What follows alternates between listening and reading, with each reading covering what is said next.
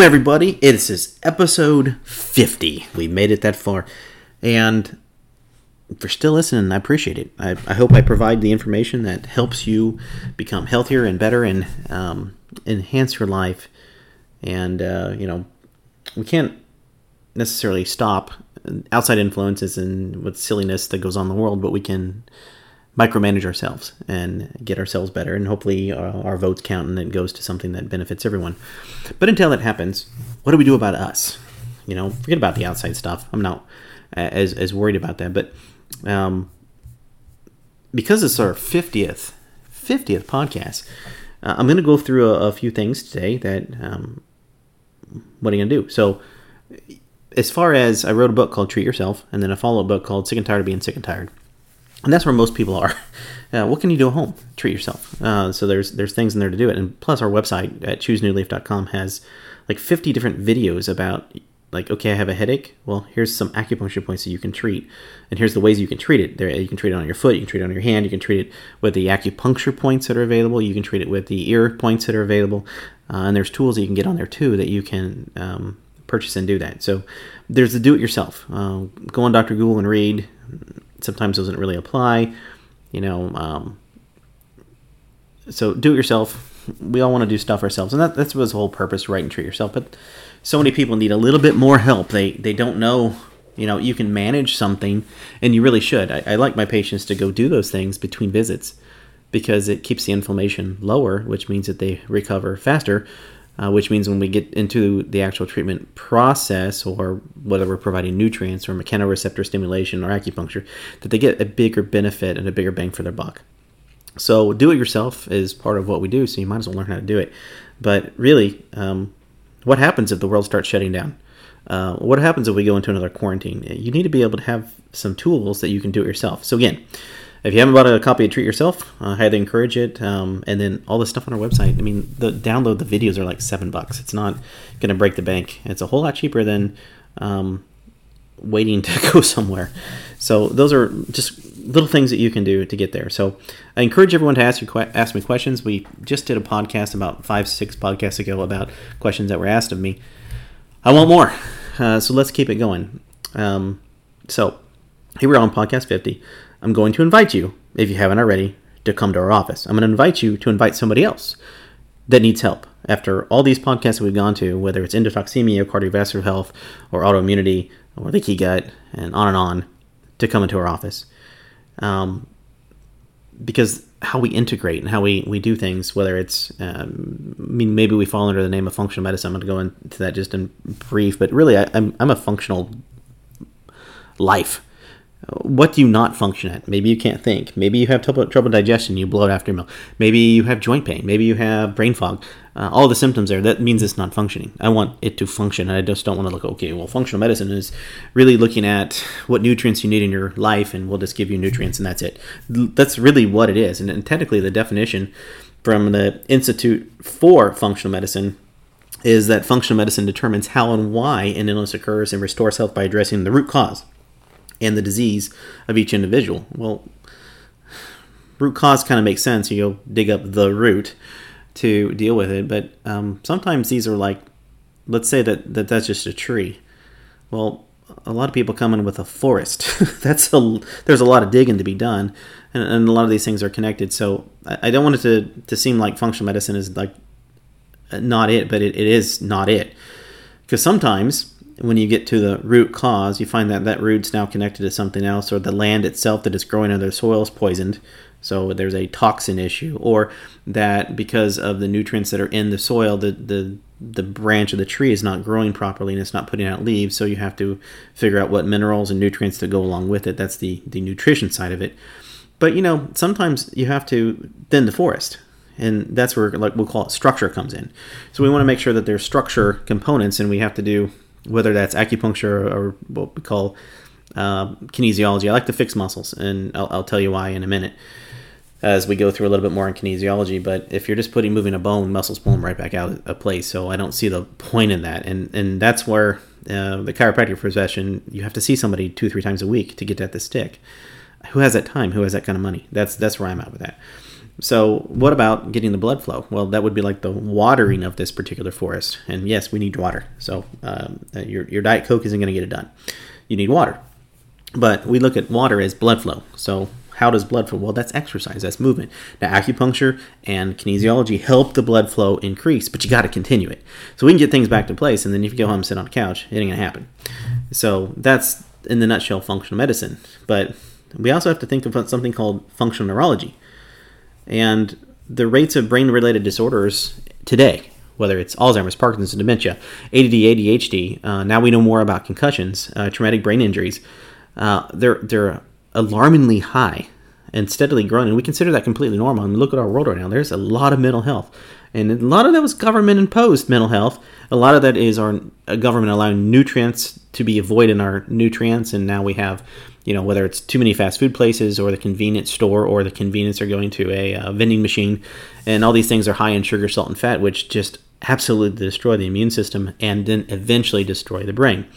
So both conventional and alternative forms of medicine have been caught off guard and ill-equipped to deal with this mushrooming population that has not necessarily just mental illness but brain degeneration.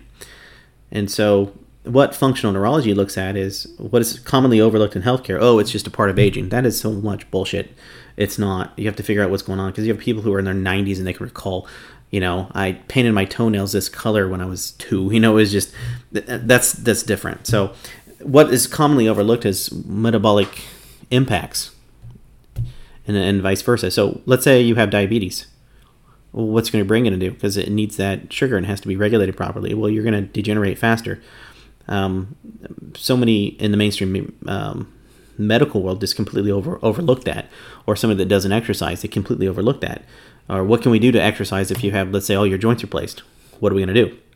So we like to assess and identify brain um, inefficiencies and address them, and we want to have your brain supported both neurologically and metabolically. So there are functional neurologists that are very, very good at this, but not all functional neurologists do functional medicine and not all functional hard I have met very few functional medicine people that even understand neurology. So if the neurology doesn't work, you're probably not going to digest. And If you're not going to digest, how are you going to get that nutrient in?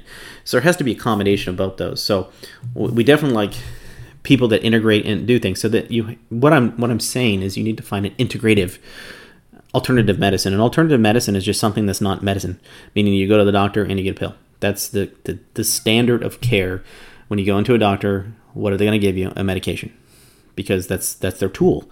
Um, and if that doesn't work, then maybe we talk about surgery and some other things that come along, and stimulation. Now, those are just just two options that come along. You can also go to an acupuncturist. Well, what is an acupuncturist? It, to puncture the skin is really what that is to a, to achieve balance. That's the basic parameter of acupuncture. And acupuncture can come in many different forms. There's Chinese acupuncture, there's Korean acupuncture, there's Japanese acupuncture, there's um, auriculotherapy, which is ear therapy, and it comes from different parts. There's India acupuncture, uh, and auriculotherapy is in different countries, whether it's Egypt, India, um, Europe. There's electroacupuncture, where you're using electrodes um, to get there with, with don't use needles. Um, you can use seeds, you can use lasers, you can use mirrors, you can use um, massage, you can use acupressure. There's all kinds of different ways to do acupuncture. So acupuncture is kind of a, a misnomer and a name that, that, doesn't make something to puncture. The, to puncture, you don't have to puncture. You just have to stimulate.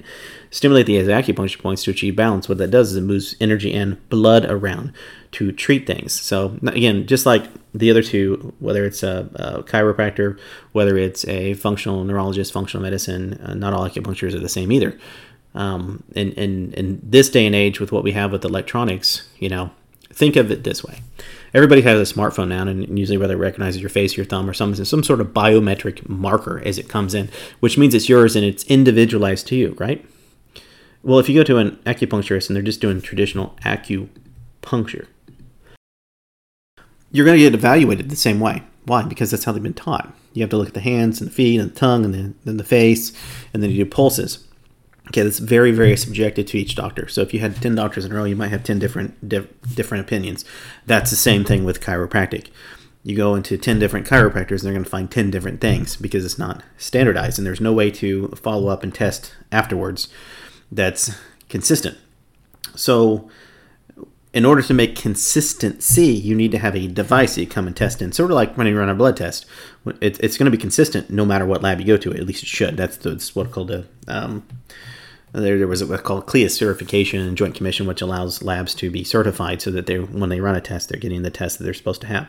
So in acupuncture, we want to see uh, a test. And what we typically use in our what we typically what we use in our office is something called an AccuGraph. It is electrical testing that anybody can run the test on. So we get a standard of testing that is consistent throughout testing, so we know exactly what to do and treat. So if again, if you're not coming into our office and you need to see an acupuncturist, they need to have an AccuGraph. I'm, I'm just gonna put my foot down on that one. Um, that's how much I believe in it.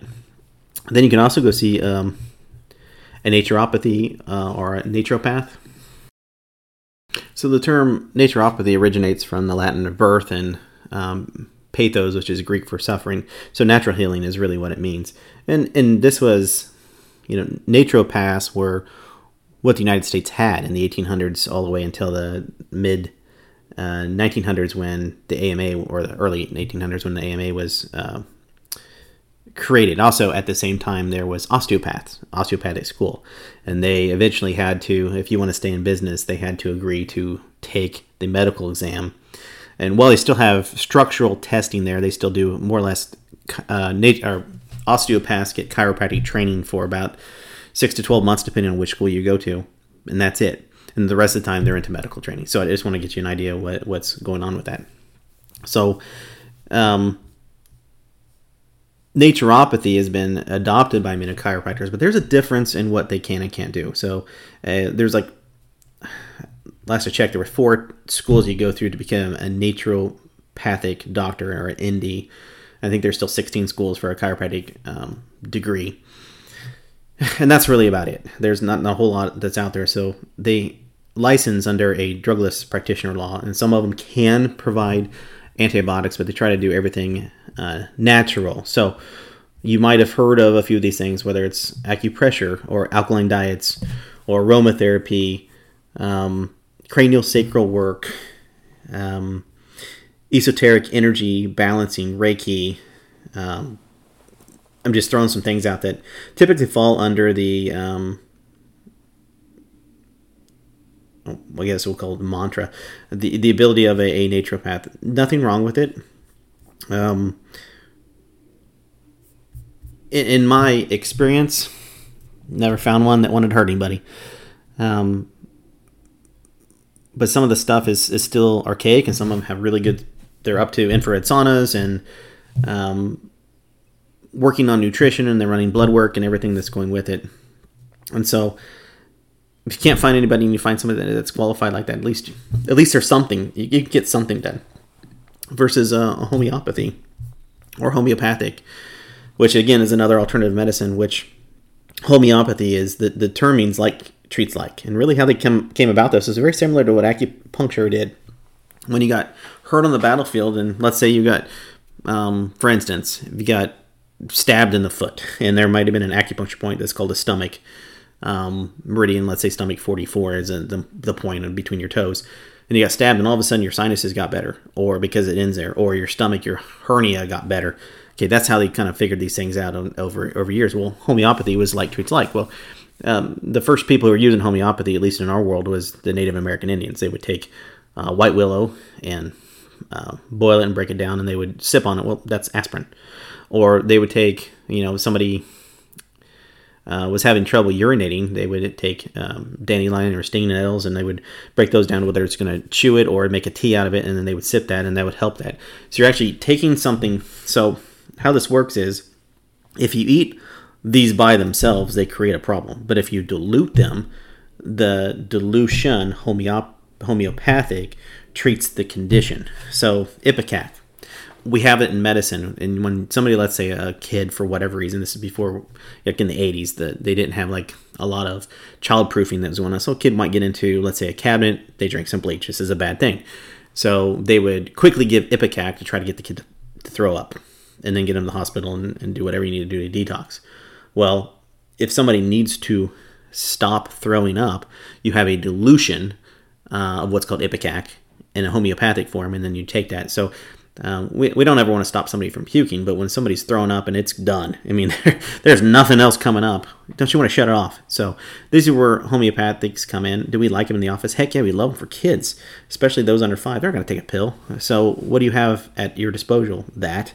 Um, even recently in, in, in, my world, I wonderfully had this thorn go through my foot, shoe and foot. Um, and so while I'm using my red laser and, and, other things, one of the things that that that was beneficial um, in taking was one that was for puncture wounds, and then one for inflammation and pain, which is called Arnica montana.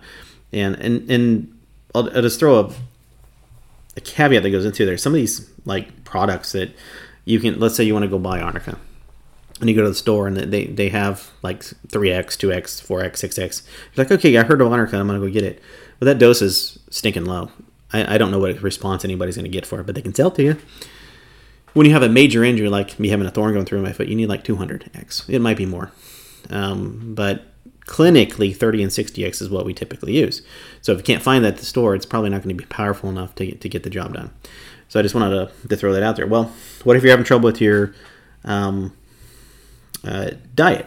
So you're like, well, what if I go to a, um, a nutritionist? Or what if I go, what about a, a dietitian?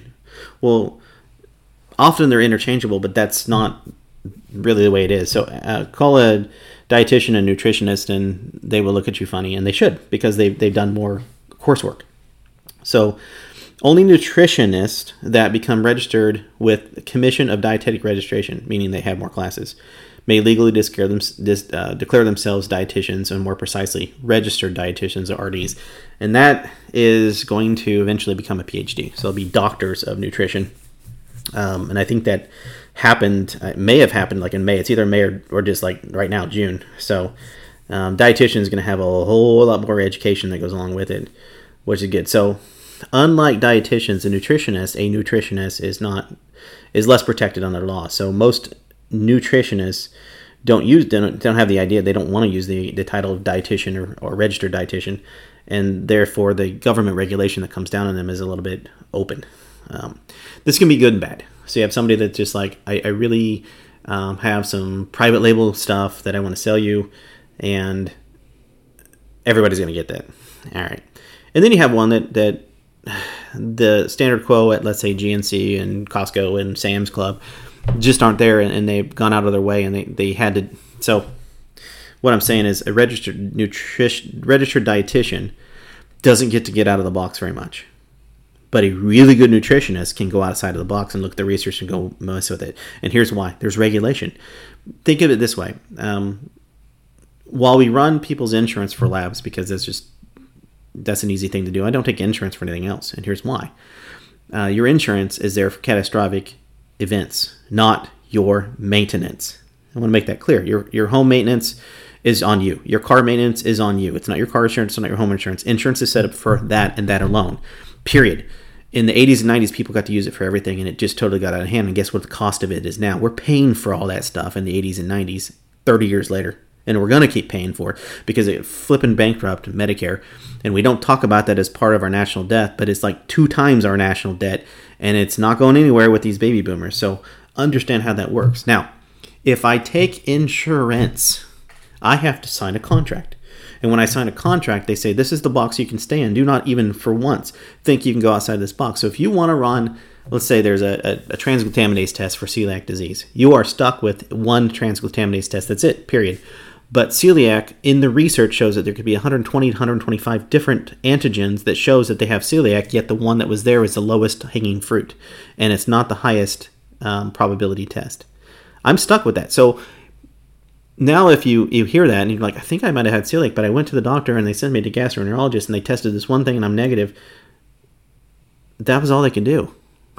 That's it hands are tied. So they can't do these other tests that are out there that, that people need. Now, we don't want to run every single test. That's silly. But that's the, the same with registered dietitian. They're going to be stuck into the medical doctor, this is all I can do, whether they know it or not. And then you got a nutritionist, which could go one of two ways. So, you know, you can educate yourself and find out what do they know and have they taken any seminars have they gotten to functional nutrition have they got into let's say Krosny Institute have they done any functional medicine they can they can do some of these things that go along with it uh, which is a, a, a, good thing. So these are options. So let's talk about um, just a little bit of the chiropractic world. So in theory, uh, from a chiropractic standpoint, and I'm, I'm, putting theory out here, and I know there's a lot of research that um, they'll quote that if they move a bone back in place, it takes uh, pressure off the nervous system, and then therefore you heal. Yeah, of course that makes sense. But a bone out of place is few and far between. If you have a dislocated bone, you have a dislocation, and that is a um, that's a medical condition. So dislocation, bone out of place. You might have, I mean, okay. For instance, uh, you, might have played basketball or baseball or softball or anything like that, and the ball came in and it hit your hand, um, or at the end of your finger, and you jammed your finger. All right, it sucks. It hurts. Is that dislocated? Well, not unless it's facing the other way, but it hurts like hell. So it's not dislocated it's jammed. So there is compression that happened, and the ligaments are now um, weak. And there might be like a, a, grade one or two strain. You probably don't have a grade three because then you get to go have surgery on that. Um, that's going on, and the muscles there are doing everything they can to hold it together. So what they do is they squeeze like heck. So that's why their range of motion is limited. And if they squeeze hard enough, then you get a, a vascular compromise and everything that goes with it. All right. So people get that in their back, their neck, and everything else through their lifestyle. So the chiropractors, I job is to come in and to release that stress in that joint by making a manipulation or a joint pop. Great. Now, I might have started a fight my first day at chiropractic school. I did go there, yes. So, as they're telling us all this theory and idea of what we're going to do for the rest of our life and our career, I raise my hand and I go, let me get this straight. We have two reasons why a bone might be out of place or not in where it should be, but not dislocated, right? Okay. And one of those is blunt force trauma. Like, let's say somebody hit you in the back of the head with a baseball bat. You might have a rib out of place, right? Okay, blunt force trauma. And the other one is muscles that are not firing right or over firing or under firing. It really doesn't matter because that muscles are usually in uh, one side or the other. So you have a front and a back or a left and a right, um, and they pull to hold this particular thing in this aqueous solution called our human body together. Correct? Yeah. And what we understand if somebody has allergies, that's the muscles that start to squeeze on, or asthma that goes uh, that happens in it, or if they have uh, blunt force trauma, or they have a broken bone that the muscles will start to fire, or what if they have an illness? If you've ever had, um, I don't know, fever, everything starts to hurt. It's not the joints, it's the muscles. Um, so virus, bacteria, fungus, yeast, parasite. What if you have mineral deficiencies? What do you have? Uh, uh, let's say a B12 folic acid or vitamin C deficiency, it doesn't keep your joints in place because that's what's called scurvy. So we have all these nutrients that could come along with it. What about um, people have trouble breathing when they're under a lot of stress, whether it's mental or emotional? Um, uh, what about uh, thermal? Uh, you know, your hands might swell when you get uh, in the ocean, or when it gets too hot, or when it gets too cold, or maybe they don't swell, maybe they shrink uh, these things happen? What if people have electrical sensitivities? Uh, when they get around electronics, they don't feel well, or they put their cell phone to their head, they might get a headache. Or when they put their laptop on their lap, sometimes their, their intestines start to, to disfire. So we have these outside influences that go in there. And then uh, of course, we have the nervous system that could go along with it, and then we have all these diseases that can fall into it that may not filter or feed the um, joint, the bone itself, such as a blood supply, or um, uh, there's these things called like bursitis, um, and the, maybe there's organ damage, and there's referral pain that goes along with that, which also is into the muscles themselves. So that's the organ muscle relationship. That's acupuncture slash kinesiology side of it. So I said I could go on for for what I have, but I understand there's 135 different muscle imbalances, which is like kinesiology, that affect bone function 135 to 2, and one of those we're not going to get to work with because that's called an emergent case. So I'm just curious in the next four years that I'm here, are we going to learn about muscles and how kinesiology works to affect this? And I was told to shut up. So that's, I mean, kind of my take on, on chiropractic. I'm not against it. I just don't want to go to somebody that much to only address this one bone that's out of place and not all these muscles and all the factors that go around with it and where what else in the body can this possibly be affecting? So in the chiropractic world there are enough chiropractors that have said you know what? That's not enough. I need to go do stuff. And so there's, there's actually what's called a DACBR or a chiropractic radiologist. They go another four years of school and they become radiologists and they work all around the United States in radiology clinics, just like a radiologist. It's just look at it from a structure point of view first, but they're they're highly qualified to catch everything else. And then you have um, those who get into another uh, um, a two year study on, on pediatrics and Webster technique from pregnancy, and we do refer out to those um, individuals because it's very good, especially if somebody needs a baby turned. We have acupuncture points that do that, but if somebody already has somebody that, that's doing that, I, I just go go for it. They see them every day. Why not? Uh, and then there, of course, there's the functional neurologist we've already talked about. There's a chiropractic orthopedic, um, and those work very well for people who've been in, you know, pretty nasty car wrecks, had nasty sports injuries, and, and, and when I say nasty, I mean they're not recovering like if you've ever saw Joe Theismann get hurt uh, or Michael Vick get hurt. These are nasty injuries where they're not going to come back for a while. Um, these and, and so they, they need to spend the time with the orthopedic people to get that together. And those are the main specialties. The one that I ended up doing was called a chiropractic internist, and that is another um, three and a half years beyond chiropractic school, and we go and we really focus on being the primary care doctor for people that may not want to be in the medical system, may not want have been in the medical system and they got no they don't have any results that and, and they're worse or um, you know uh, or uh, they would like a second opinion to look at the body in a holistic way. I, I know I got high blood pressure, and they put me on this medication. Is there anything else that I can do, whether it's diet, nutrition, or exercise? Okay, that's getting into the chiropractic internist, and that really was the basis for alternative, um, sorry, functional medicine. So that's a good starting point for what we have uh, as far as where, where, should you go and, and what could you do. So again, I'm going to invite you to come in our office, and if you don't find uh, if you don't live close or you don't want to travel to Dallas or see one of our other doctors here or in um, in Oklahoma, then then this is kind of your guideline to go find out who can I go to and what can I consider. So I think now's a decent time to kind of transition as we do this, uh, not only to alternative medicine integration, but I'll give you a highlight on what's called kinesiology and what's called biosystem integration, uh, what we really kind of do in the office. I will make a little caveat. I wasn't trying to, to downplay uh, chiropractic education. I mean, if you look at chiropractic versus a medical doctorate, again, most of them four years. Um, some people go through the summer and then get down a little bit faster, but um, whether it's uh, we're looking at the minimum requirements of anatomy, physiology, pathology, chemistry, microbiology, diagnosis, neurology, radio, psychiatric, obstetrics, orthopedic, and pharmacology. Um, the chiropractors don't have pharmacology; they have more time and radiology and um, spinal adjustments. So, if you look at them and compare across the board, the average chiropractic college has 237 more contact hours than a medical doctor. That's a little bit shocking when people hear that. Uh, the difference comes down to 1,542 hours of pharmacology for medical. Well, yeah, of course, that they should um, get in there. And the chiropractor has 1,561 hours of um, spinal adjustments, advanced radiology, and nutrition.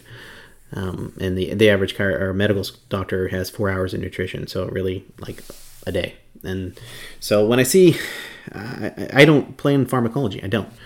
Um, I have to ask when my patients are on because it might interfere with something I'm giving them, and I, we can't have that. But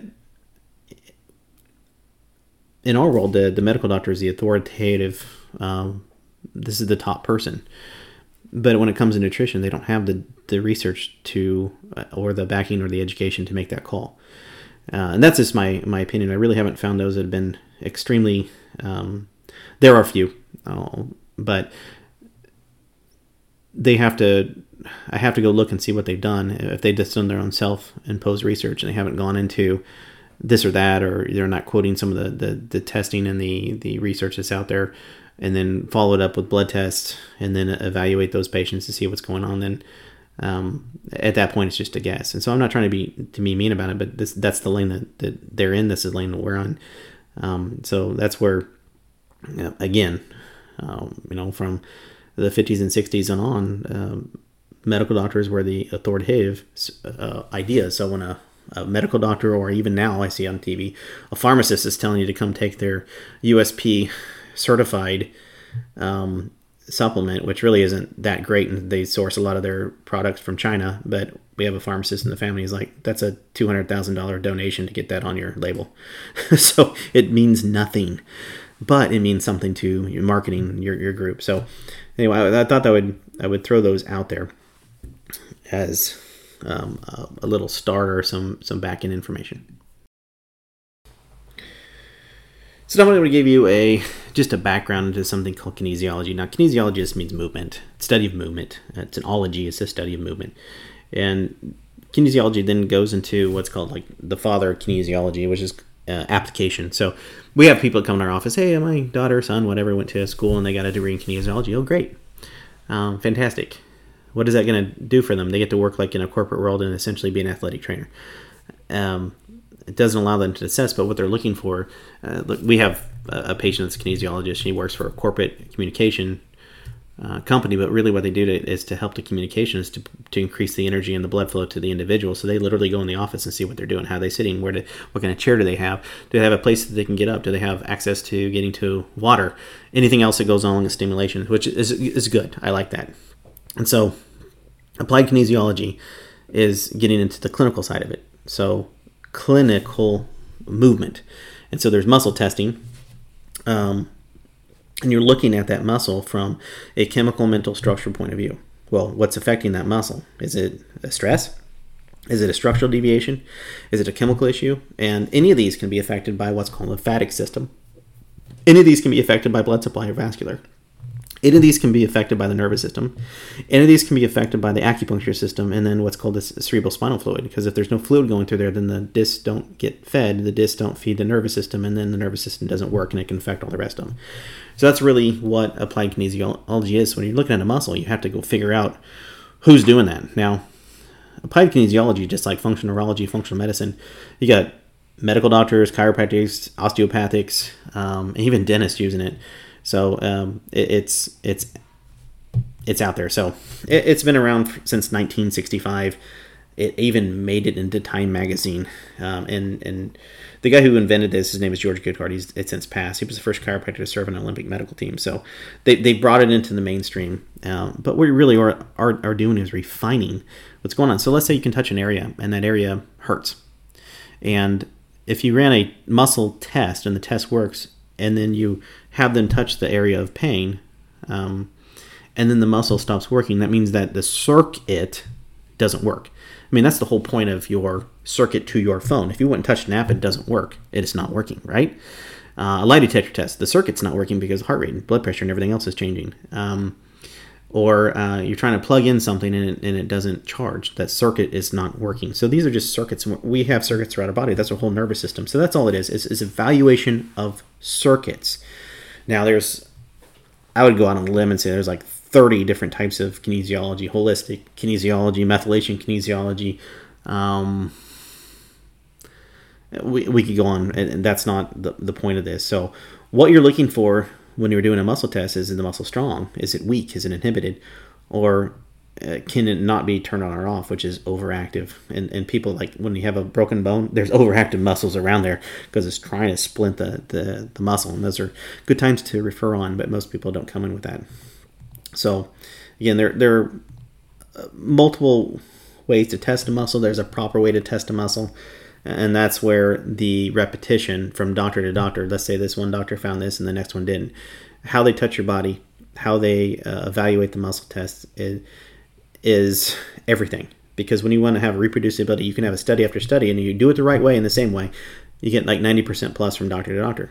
But nature uh, human nature is people get lazy over time. And if they don't continue to learn and get better they will get lazy and they'll have shortcuts that come along and then everybody kind of falls into the same thing and it I, again i'm trying not to be negative on doctors this is what we see because uh, i used to go into offices I, here's what i did i would I am struggling to get these patients better. What's happening? Okay, I'll just come observe you for a while. It didn't really matter what it was, but most of it was in the kinesiology world, and they would stop doing the things that they had learned and stop doing things that they had done because they had gotten busy or successful such as touching a joint, such as uh, just just little things, or, or not evaluating or going through the, the protocol. And I just kind of ask, well, why don't you do it anymore? Oh, I don't know. I just stopped doing it. Well, why are you doing it that way? okay, so you just have to. That's that's why we have continued education. Is to, and some of it really does suck, but it's just a gentle reminder that hey, hey, take a look at these things. Um, so here's some things that can cause a muscle to go weak. We can have local trauma. You can have nerve entrapments, you can have spinal problems, you can central nervous system problems, you can have what's called a reflex inhibition problem, you can have what's called a Krebs cycle, meaning you don't get enough oxygen and nutrients to your, to your joint. Uh, again, there's 135 different ways that it, it, it, can be in effect. So, how do we evaluate um, that? Well, if it's a structural deviation, typically a chiropractor or a physical therapist, what's called a physiatrist, maybe even a TMJ dentist will, will take a look at that. Well, what if the muscle is inhibited by minerals or uh, we'll call it chemical, macronutrients, homeopathics, herbs, micronutrients? That's when your, um, well, your intern is going to give you med- a medicine, but maybe a psychiatrist gives you um, probably medicine too.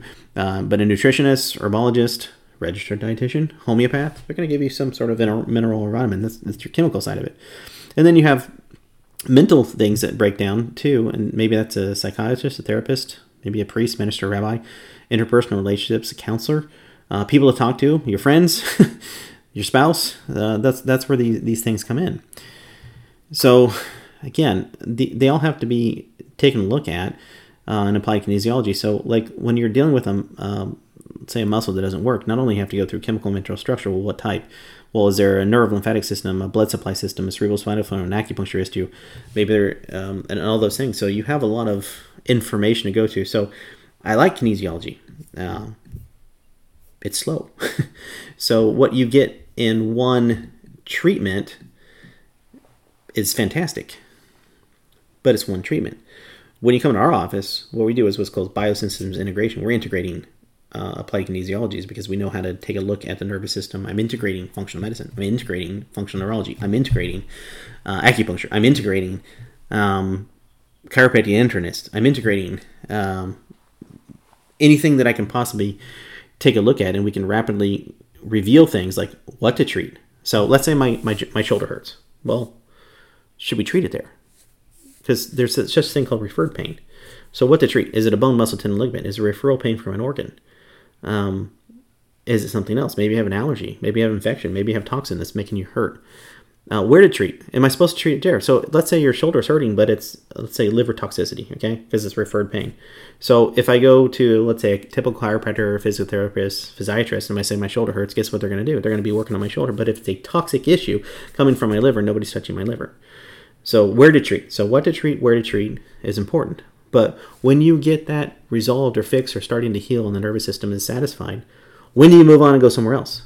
That's the system. So we call that biosystems integration, is to where we can get to the next treatment.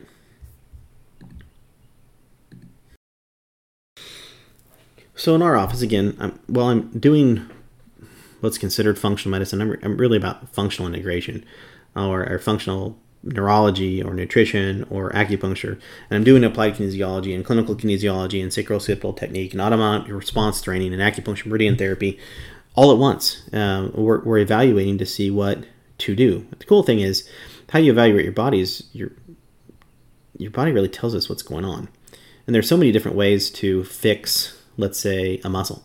You can go in and you can stretch it. That's called a spindle cell. You can go in into the origin insertion and you push them together. That's called um, Golgi tendon apparatus. So, like when you ever had your knee hit for a deep tendon reflex to see what's happening, well, that's a reflex that we can actually use to make a muscle turn on. Uh, sometimes it's uh, what's considered um, holographic, meaning that well, if you've ever heard of a homunculus man, they have these big receptors in your fingers and toes. This is how auriculotherapy uh, Korean hand acupuncture, uh, foot reflexology works when it's correct, because not all the points are correct on there. Uh, so you can get to these points because they have the same circuitry that goes to the brain. So I could be rubbing on, let's say, the heel of your foot, but I'm really working on your back because your back hurts so daggum bad you don't let anybody touch it. So there's other ways to uh, evaluate and, and go take a look at what's going on. Well, then there's also something called a fixation. Well, um, if you've ever like stub your toe and then you can't move it for like four or five days, that's fixated, meaning that all those muscles around there started to splint that, but it's not broken. So what can we do to evaluate that and help it? Well, that's fixations. And when you get a fixation and it sits there long enough, it starts to become inflamed. Then the blood supply changes and you get swelling. And then, of course, that toe being stubbed there is not moving. So what happens above the toe? How does your ankle and your foot rotate? Not the same. And then you start to get knee pain and hip pain and back pain. And so a lot of people have these old injuries that they don't know about, or they're injuring themselves every single day that that we go as we're finding what caused well, why are they here? My hips don't. Like last week, had a, had a girl. She's been four years in a row, three times a week to a chiropractor, and her hips hurt. Okay, all the time. Yep. So as we're evaluating her and we're checking some muscles out, and I got down to her ankle, and it, it's like this clunk, clunk. It's super loose down there, and um, just based on there's, there's like four or five major ligaments that go around the ankle, and this particular one was called the anterior um, inferior um, patellar or not patellar. I'm sorry, tib fib ligament. And when I, when I see that, I'm like, have you ever tied and untied your shoes before? She's like, no. I said, okay, so tell me when you're going into the doctor's office, what do you do? Well, he has me um, take off my shoes. All right, so you take off your shoes, and then what do you do? And then I slip them right back on. All right, so you've never tied and untied your shoes. So what was happening, unfortunately, with this this what we call causal chain that came in, I'm not questioning what they were doing as a doctor in the office. They were probably doing everything to make the, the hips feel better. And maybe they did for a while. But the question I asked her, how long does it last? And she said, about till when I get to my car. okay. So if, if people don't ask those questions, you, you don't get what's going on, especially if you're not getting better. And it gave them a lot of opportunity to ask that question. So there's a little bit, patient didn't say everything, but doctor didn't ask question. They just kept doing the same thing over and over again without any change in the result. That's called insanity. But I'm going to have her tie an entire shoes. What that's going to do is it's going to strengthen that ligament. It's going to stay together, which because of her foot drop, what was going on with it, she was walking differently, and the pain pattern was her hips. This, this will not take very long for her. And when we see this, uh, it can't a couple thousand times in the last 25 years it's it's it's a big deal so we see that see that quite a bit as things that uh, affect um, the rest of the body. So, in what's called clinical kinesiology, there was frequencies that came about, and frequencies are just we know that you have different frequencies based on your app on your phone. So this isn't a far-fetched idea. Back in the 90s and 2000, it was a little tough to explain, but at the time we had these wonderful TVs, and most people could remember that you turn on the TV with a remote, and then you, or you didn't have a remote. Sorry, you turn on the TV by turning it on then you went to the channel that you wanted to have, and either hit the side of the TV or you went up to these little bunny ears and you start tuning it in until it went there. That's frequency. So, um, in the beginning, people would put a probe into a joint or whatever somebody had to hurt, and then it would move this probe around like the bunny ears, and then whatever the angle was was what the problem was. So let's say it's 90 degrees, it'd be a bone, and if it was 85 degrees or 87 degrees, it'd be a muscle, and then you go deal with that. So they started to understand that each tissue has a different frequency, and that frequency can be matched. Um, and there's a lot more um, cool things that are coming out. I mean, I'm, I'm super excited about the Apple Watch 8 uh, because it's going to be based on a frequency technology that's going to be able to measure blood sugar instantaneous, allegedly. Um, so when you have that, say I go out and have uh, for fun, I'll have a gluten-free sandwich that doesn't have any of the cross-reactive foods in it that they say. I want to see what happens to my blood sugar. If it has anything that cross reacts with gluten and it makes it come up, guess what? My blood sugar is going to do? It's going to change. So I'll be monitoring that uh, pretty closely. I think that's that'll be very good for me diagnostic because there's this life thing. I'm just curious. I don't want to be completely obsessed with everything that goes in my uh, life. It, it, you have to have life, but that's that's what that comes in. And, and the general term for this is it's called the biocomputer. So you're coming in the biocomputer, you're checking the nervous system, you're seeing what's going on, and you're identifying the um, problem, and then you're going and fixing it. Now, what's called sacro-occipital technique, or SOT, was developed by Dr. Major B. DeJarnette. He was an osteopath, and he used pelvic categories when we put blocks under people's pelvises to as a method of diagnose. He also understood the role of how the visceral system, your organs, when they start to go into dysfunction, would affect muscle system. So that's what's called CMRT. And what he did is he also invented something else. It was called color photography. And he sold that to a small company because he needed the money for research on his visceral somatic uh, methods of correction and these pelvic distortions that came around. And the little company that came along was fledgling was called Kodak. I think he made a mistake from a financial standpoint, but what he did to help people, I mean, I don't think he's upset that he sold it to Kodak because of all the people he could help. Um, not that Kodak didn't help people too. Um, all right, and so then we get into the acupuncture, acupuncture, acu laser, red uh, laser therapy side of things. And by the way, acupuncture was recorded like 5,000 years ago. So it, it wasn't anything new. And one of the books that was found was The Yellow Emperor's Classics of Medicine. I'm sure that's racist now. Um, but that's the name of the book. I'm, I'm to throw it out there. And if I'm, I'm just done with the offensive stuff, um, we all have to grow up a little bit. So what it, acupuncture does is it correctly identifies, ideally, if you're especially if you're using AcuGraph, the cause of disease and energetic imbalance. And so with again traditional Chinese medicine, you go into China, they're going to use um, needles that come in. They use spiritual and emotional energetics. They use herbal therapy. And they use um, an adjustments to the spine, which was called Tui Na. Now,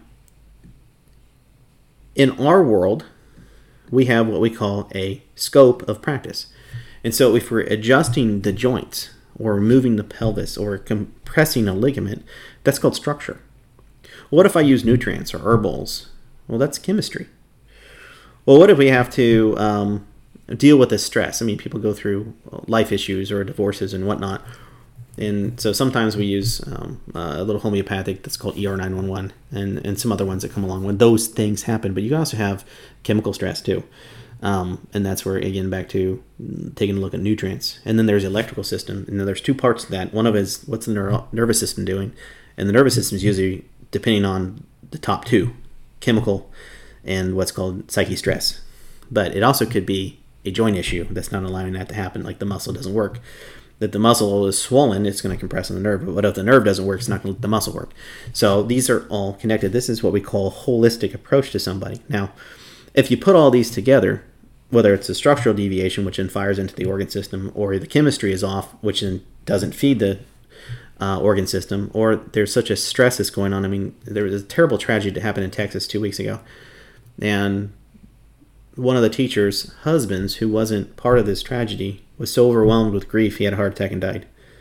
That's how psyche stress can affect chemistry, structure, organ.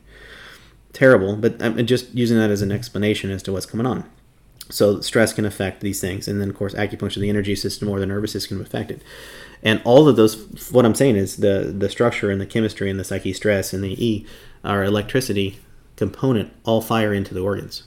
So we put that together in an acronym. That's our scope of practice. We have structure chemistry organ psyche stress and electric. And that's how we are evaluating uh, individuals. And we, we test every single time we come to the office i'm checking these things. Every single time.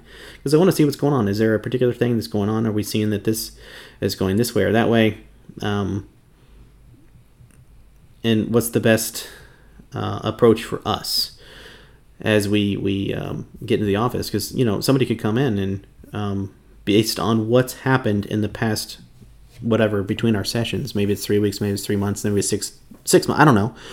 But when somebody comes in and, and we see that a life has changed or um, you know um, a mother has passed away or you know, I was out running and I rolled my ankle, and everything else since then has been like this. Or I got sick, and everything has happened since. Well, sick is going to be in the chemistry side. You just rolled the ankle to the structure side. You just did this. You had this. That becomes the higher up thing to bring down, and sometimes that's just an acupuncture issue, um, or not. So, again, I just wanted to say that's how we we evaluate in our office, and that's how we we look what we call our scope of practice. So I know you have a choice. I know you get to listen to a whole bunch of podcasts. I appreciate you listening to ours. I know you have a choice to go to your doctor, do it yourself, or I've given you opportunity or options to go through other doctors um, because not everybody's going to come to Dallas. And I, I, just hope you find what you need to get yourself better. Um, if you need to learn more about us, our website is choosenewleaf.com. I'm Dr. Alan Trites. Great health does not have to be a mission impossible. Be well. This podcast, Great Health Does Not Have to Be a Mission Impossible provides you information about evidence based strategies for Hashimoto's hypothyroidism, gut health problems, digestion, autoimmune disease, brain health issues, and many other chronic health conditions. If you enjoy this podcast, you can find more information on today's episode, nutrition, Dr. Trites' blog, and many other topics at choosenewleaf.com. There you'll have all the information, and thank you for listening to this podcast. The best thing to do is sign up for his newsletter, where he'll update you on the latest research and clinical strategies related to chronic and autoimmune health conditions. You can find Dr. Trites' social media on Instagram and Facebook with the username New Leaf Health. This podcast is for general informational purposes only. It does not constitute the practice of medicine, nursing, or other professional healthcare services, including the giving of medical advice. Note, no doctor patient relationship is formed. The use of this information and materials linked to the podcast is at the user's own risk. The content of this podcast is not intended to be a substitute for professional medical advice, diagnosis, or treatment. Users should not delay or disregard obtaining medical advice for any medical conditions they have and should seek the assistance of their healthcare professionals for any such conditions.